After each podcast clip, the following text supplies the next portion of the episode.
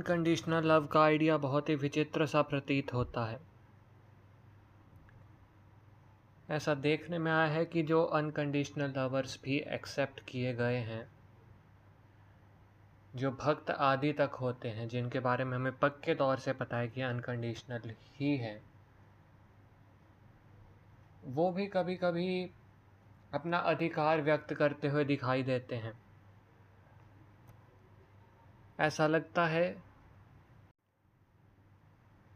कि भले ही वो ऐसा कर रहे हैं, लेकिन फिर भी कुछ फ़र्क है हमारी तुलना में, एक एक्चुअली पोजेसिव व्यक्ति की तुलना में। छोटे छोटे बच्चे तक अपने खिलौनों से अत्यधिक प्रेम करते हैं। ये मेरा खिलौना है, मेरा खिलौना है। उससे लिपट जाते हैं पूरी तरह से। क्या है ये सब? इसको समझने के लिए हमें काम गीता का आश्रय लेना होगा। काम गीता ही इस विषय में निर्णय दे सकती है कि प्रेम और काम इसके बीच क्या बाउंड्री लाइन हो सकती है। क्या वैलिड एथिकल मार्जिन हो सकता है। इस विषय में ले देकर के निष्कर्ष में ये निर्णय दिया है काम गीता ने। कि काम में कोई भी दोष नहीं है। दोष है काम के विषय में ममत्व होने से। यदि देखा जाए तो जो बच्चे अपनापन दिखाते हैं अपने खिलौनों से, अपनी माँ से, अपने बड़े भाई से, वो ममता भाव दिखाते तो प्रतीत होते हैं। लेकिन क्या वो ममत्व दिखाते हुए प्रतीत होते हैं? नहीं। फ़र्क क्या है? समझाता हूँ। ममत्व, त्व। ये और शब्दों में भी आता है। व्यक्तित्व, मनुष्यत्व आदि। आप व्यक्ति हो तो आपके पास व्यक्तित्व है। आपके पास व्यक्ति होने का गुण है, अतः आपका व्यक्तित्व अच्छा है या बुरा है। आपकी पोस्ट ये है कि आप अपने बॉस को उत्तरदायी हो, रिस्पॉन्सिव हो। तो अतः अब ये ये काम हुआ है, इसलिए आपका उत्तरदायित्व बनता है, रिस्पॉन्सिबिलिटी बनती है कि आप बॉस को ये बताओ। भाव आपने अभी ये ये बातें मुझे कही। तो जहाँ तक मेरी समझ है, आपके कहने का ये ये भाव था। आपकी बातों का ये ये भाव था। परंतु ऐसा नहीं होता कि आपका जो ज्ञान है, आपके ज्ञान का ये भाव है। मूल भेद क्या है भाव में और भाववाची त्व प्रत्यय में? त्व किसी ऐसी चीज़ को लेकर के होता है जिसको हम पोजेस करते हैं। व्यक्ति होने का गुण मैं पोजेस करता हूँ, ज्ञान मैं पोजेस करता हूँ। उसके आधार पर जो मेरी एक्सटर्नल रिफ्लेक्शन जाती है, वो त्व होता है। जब कोई व्यक्ति कुछ प्रवचन देता है, कुछ कहता है तो वो व्यक्ति उस, उन शब्दों को पोजेस नहीं करता। कवि भी अपनी कविता को पोजेस नहीं करता। कविता ही कविता को पोजेस करती है क्योंकि कविता शक्ति का रूप है। ऐसे आर्टिकल्स की तरह नहीं है। कविता का महत्व कविता का ही महत्व होता है। कवि का महत्व नहीं होता। कवि का महत्व ये होता है कि उसने वो कविता लिखी। पर वो कवि कविता नहीं है। भाव शब्द का क्या अर्थ होता है इस पे पहले भी हमारी चर्चा हो चुकी है। उस क्लिप को दोबारा जोड़ रहा हूँ। जब कोई इंसान किसी चीज़ को किसी सर्टेन इमोशन के साथ करता है तो हम कहते हैं कि ये चीज़ उसने इस भाव के साथ की। तो ऐसा लगता है कि इसका मतलब होता है इमोशन लेकिन फिर जैसे शेयर मार्केट वगैरह के कॉन्टेक्स्ट में बात चलती है कि इसके भाव बढ़ गए, या फिर तुम उस इंसान को बहुत ज़्यादा खुला छोड़ रहे हो, तुम उसका भाव बहुत बढ़ा रहे हो तो इससे लगता है कि भाव शब्द का मतलब होता है वैल्यू फिर इसके साथ भावार्थ शब्द होता है कविताओं के नीचे। कविता खुद एक इमोशनल एंटिटी है तो उसके अर्थ में भाव सम्मिलित होना चाहिए। तो ये भावार्थ क्या होता है? ऐसे काफ़ी सारे सवाल हैं। मेरे पास भक्ति रसायन की, गौड़िया वैष्णव संप्रदाय की इंग्लिश वाली ट्रांसलेशन भी है। तो उसमें फिफ्थ चैप्टर की पहली लाइन है in appearance the creepers and trees of Vrindavan seem to be ordinary but upon seeing Krishna they become overwhelmed with bhav this sentence में दो बहुत खूबसूरत चीज़ें हैं। एक तो ये है कि क्रीपर्स एंड ट्रीज कहा गया है, लता और वृक्ष। ऐसा जितने भी वैष्णव टेक्स्ट हैं, उनमें देखा जाता है। क्यों? क्योंकि लता जो है, वो एक फेमिनाइन वर्ड है। वृंदावन में जिस तरह राधा का नाम हमेशा कृष्ण से ऊपर रखा जाता है, उसी तरह इन पेड़ पौधों में भी जो फेमिनाइन वर्ड है, लता, उसको पेड़ से ऊपर, वृक्ष से ऊपर, तरुवर से ऊपर रखा गया। ट्री को आप किसी भी तरह से परे, किसी भी पर्यायवाची से बोले, उसको हमेशा मैस्कुलिन रखा गया, इसलिए वो बाद में ही आता है। ये लता और पेड़ साधारणतः आम पेड़ों की तरह ही दिखते हैं, लेकिन जैसे ही कृष्ण उनके सामने आते हैं उनमें भी भाव जागृत होने लगते हैं। ये भाव इंसानों में भी जागृत हो जाता है और ये जो पेड़ पौधे हैं, जिनमें कोई सेंट्रल नर्वस सिस्टम नहीं है, कोई ब्रेन स्पाइनल कॉर्ड नहीं है, सिर्फ़ पेरिफेरल नर्वस सिस्टम है छोटे छोटे नर्व के टुकड़े हैं, वो भी इनके प्लांट्स के अलग फॉर्म के। इनमें कृष्ण की कोई मेमोरी नहीं है, क्योंकि ब्रेन की तरह कोई मेमोरी को ऑर्गेनाइज करने वाला सर्किट नहीं है। इसका मतलब कृष्ण को पहले से ना जानने के बाद भी, पहले बार जानने पर भी भाव आ रहा है। और एक हम लोग हैं जो कि कृष्ण को पहले से जानते हैं अपने अपने लेवल पे, लेकिन फिर से उसी चीज़ की दोबारा याद आती है। तो कृष्ण के भाव की हमारे अंदर कृषि होने लग जाती है। तो उसकी फर्टिलाइजेशन होने लग जाती है हमारे मन की फ़ील्ड में। इसका मतलब ये जो भाव शब्द है, ये पूरे के पूरे यूनिवर्स का यूनिवर्सल कृष्ण भक्तों का कनेक्टिंग लिंक है। ज्ञान की बात कर रहा हूँ आज, गंभीर बातें करेंगे। एक अनुच्छेद या निबंध,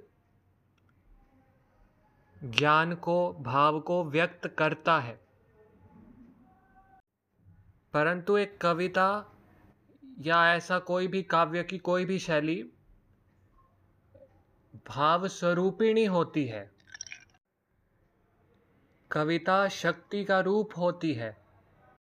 कविता का अर्थ शिव का रूप होता है। जहाँ तक प्रश्न है, ज्ञान को अप्रोच करने का। ऐसा है कि जब कोई व्यक्ति प्रश्न करना शुरू करता है, उसके मन में डिज़ायर होती है, काम भाव होता है कि मुझे इसका उत्तर चाहिए। समस्या ये है कि हमें अपने प्रश्नों से ही ममत्व हो जाता है। प्रश्नों के उत्तर हमारे सामने भी हों, ऐसे में तब भी नहीं दिखेंगे। और कभी हमको कोई कहे कि यदि तुम इस गुरु के आगे झुक जाओ तो तुम्हें उत्तर मिलेगा। हम नहीं झुकेंगे। क्योंकि हम ये मानते हैं कि वो प्रश्न जो है, वो हमारे अंदर का हिस्सा है। तो ऐट बेस्ट अगर आपकी किस्मत बहुत ही अच्छी हुई तो ज़्यादा से ज़्यादा पिछले जन्म के कर्मों के कारण आप पे ये उपकार हो सकता है कि कोई गुरु जो है, उसी का ही आप पे अत्यंत करुणा भाव और प्रेम भाव आ जाए, वो आपसे मैत्री जैसा संबंध कर ले और फिर आपको लगे कि मेरा ममत्व और इसका ममत्व एक ही है। इसी भाव को प्रेम कहते हैं। और जब ऐसा होता है तो फिर आपका अपने प्रश्न से ममत्व नहीं रहता या फिर रहता भी है तो निरर्थक रह जाता है क्योंकि आपके ममत्व में जो मम धातु थी, आपका जो मैं था वो तो मैं रहा ही नहीं, मैं तो मैं रहा ही नहीं। ये प्रेम की महिमा है। परंतु यदि ममत्व ना हो तो देखिए राधा कृष्ण की कृपा कैसे होती है। इम इमेटीरियल क्वेश्चन कभी भी एक क्वेश्चन पर आकर के ख़त्म नहीं होते। एक क्वेश्चन दूसरे क्वेश्चन को राइज दे देता है, अगर वो अनआंसर्ड रहे तो। दूसरा तीसरे को राइज देता है, तीसरा चौथे को। इस तरह क्वेश्चन पे क्वेश्चन होते ही चले जाते हैं। और यदि इस पूरी की पूरी जर्नी में आप प्रश्नों से आसक्त ना हो और आप उसी एक ब्रह्म तत्व की ओर ओरिएंटेड रहें तो आप पे राधा जी की कृपा होगी। क्या होगा कि आपके सारे के सारे प्रश्न ही आपस में घुलने मिलने लगेंगे, आपस में इंटेंगल हो जाएँगे। और प्रश्नों के बीच में से ही उत्तर बन बन करके आपके सामने प्रकाशित होने लगेंगे। प्रकाशित होना यानी कि शक्ति का गुण, लक्ष्मी जी का गुण। जिस तरह एक विस्तृत खाद्य पदार्थ को ऐसे निचोड़ते जाएँ निचोड़ते जाएँ, उस लिमिटेड से स्पेस में उसी खाद्य पदार्थ के और भी कंटेंट को और सॉलिड कंटेंट को डालते जाएँ तो फिर रस स्वरूप उसका हमें प्राप्त होता है। ये रस राधा रूपी होता है और इस मामले में भी ये जो प्रश्न आपके कंडेंस हो गया और उससे आपको उत्तर मिलने लगे, वो भी राधा जी का स्वरूप है। मूलतः क्या हुआ? आपके प्रश्न इमेटीरियलिटी से जुड़े हुए रहे। इस कारण से आपके प्रश्न ही भक्ति बनते चले गए। आपने प्रश्नों से आसक्ति नहीं की, आपने प्रश्नों की पुनरावृत्ति अपने मन में बार बार की पूरी ऑनेस्टी के साथ। भक्ति यानी कि भज धातु रिपीट करना फ्रीक्वेंसी टाइम यानी शिव शिव यानी कि घमंड से तारने वाले, जैसे कि कोई व्यक्ति हो, जैसे कि बाइपोलर डिसऑर्डर हो या मल्टीपल पर्सनालिटी डिसऑर्डर हो, उसका एक जैसा व्यक्तित्व रहता ही नहीं। तो हम क्या कहेंगे कि इसके व्यक्तित्व के बारे में कोई पक्का निष्कर्ष नहीं दिया जा सकता। मूलतः इस व्यक्ति के पास व्यक्तित्व है ही नहीं। और ऐसा क्यों कहेंगे? नहीं एक बात कंसिडर करो जैसे कि आप किसी व्यक्ति के पास गए वो बहुत ही खुश आपको लगा। आपको लगा कि इसका व्यक्तित्व तो बहुत अच्छा है।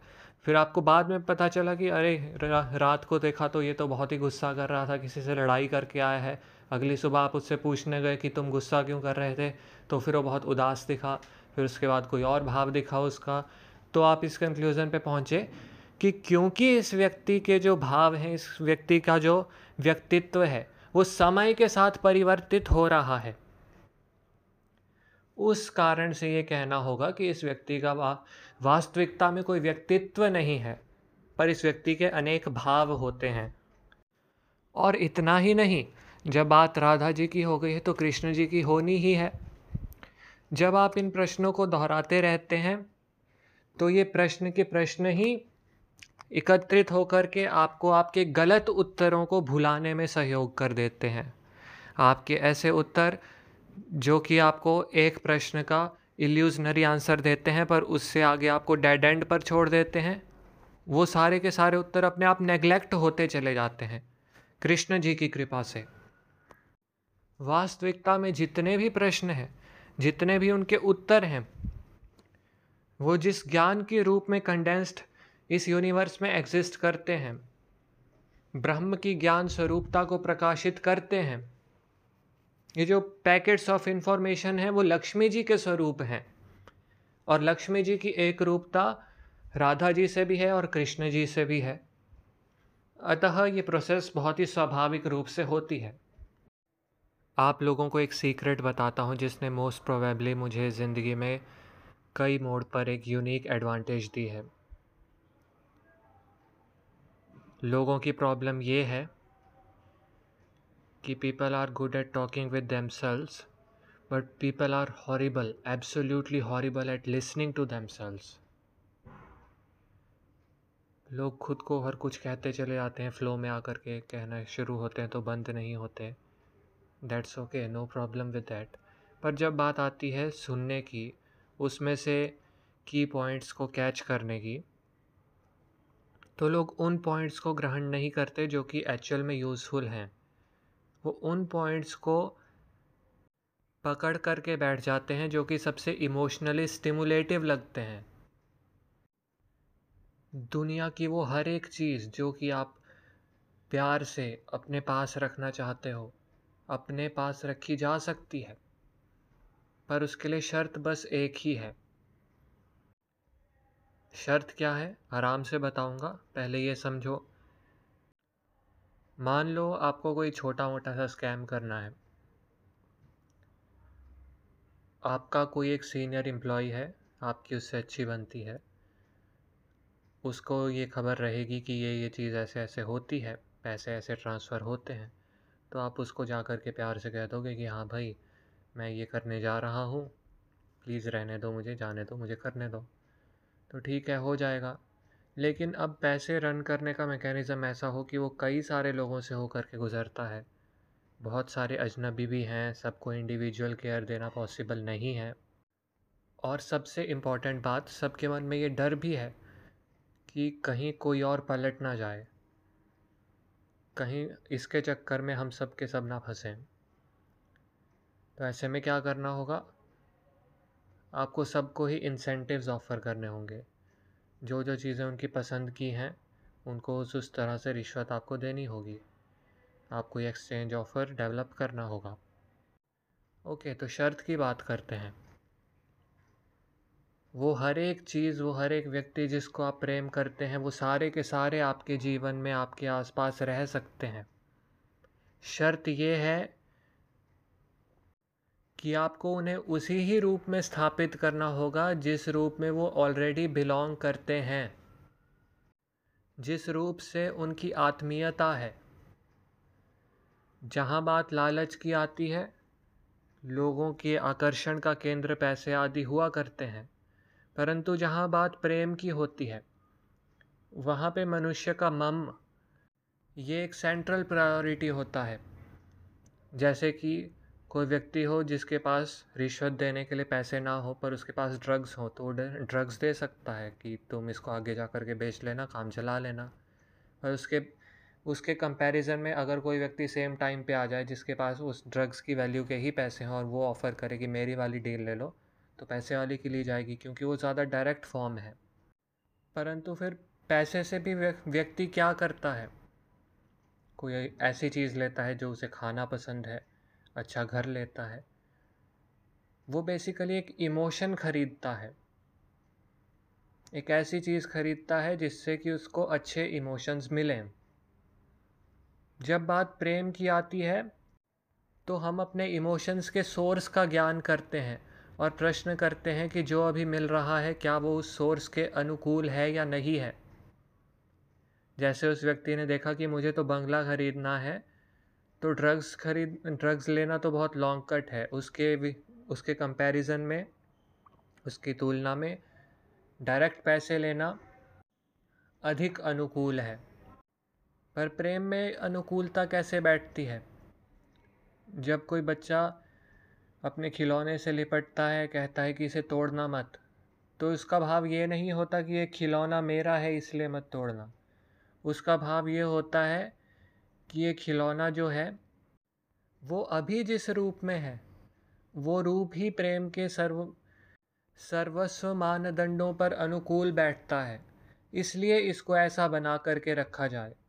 हालाँकि इसके आगे ये भी देखा जाता है कि वो ही बच्चा कुछ दिनों बाद उस खिलौने के साथ तोड़ मरोड़ कर देता है, और वो कैसे होता है? बच्चा अपनी चेतना का प्रत्यारोपण खिलौने पे करता है, कि जैसे मुझे क्यूरियोसिटी हो रही है कि इस खिलौने के अंदर क्या है वैसे ही खिलौने को भी हो रही होगी। तो इसलिए ये हो जाता है। परंतु इसका पाप लगता है बच्चे को? नहीं लगता है। क्या ऐसा माना जाता है कि ये बच्चा आगे जा कर के राक्षस बनेगा? हाँ कुछ लोग मान लेते हैं कि ये आगे जा कर के भी तोड़ फोड़ करेगा बड़े होकर के, पर बेवकूफ़ी है। ऐसा कभी देखने में नहीं आया कि जो बच्चा बचपन में खिलौनों को तोड़ता फोड़ता था, वो आगे जा कर के क्रिमिनल बने, ऐसा कोई एसोसिएशन नहीं पाया गया है। पर बड़े इस बात से क्या सीख लें? ये कि जैसे कोई उनके पास व्यक्ति है, जो कि सुस्त पड़ा रहता है, पर उनके प्रेम का पात्र है तो फिर उसको ऐसे सुस्त पड़ा रहने दें? नहीं। आज जो हमने सीखा, वो इसके ठीक विपरीत है। वो व्यक्ति कह रहा है कि, हाय, मुझे अमीर बनना है, मुझे आईएएस बनना है, इतनी पढ़ाई करनी है, दिन में सोलह घंटे, पर वो नहीं कर रहा है। तो वास्तविकता में उसके कहने का क्या मतलब है? उसको पता है कि उसको खुशी किस चीज़ से मिलेगी। उसको उसकी खुशी के स्रोत का ज्ञान है। अब ये सही में स्रोत है या नहीं ये बाद की बात है।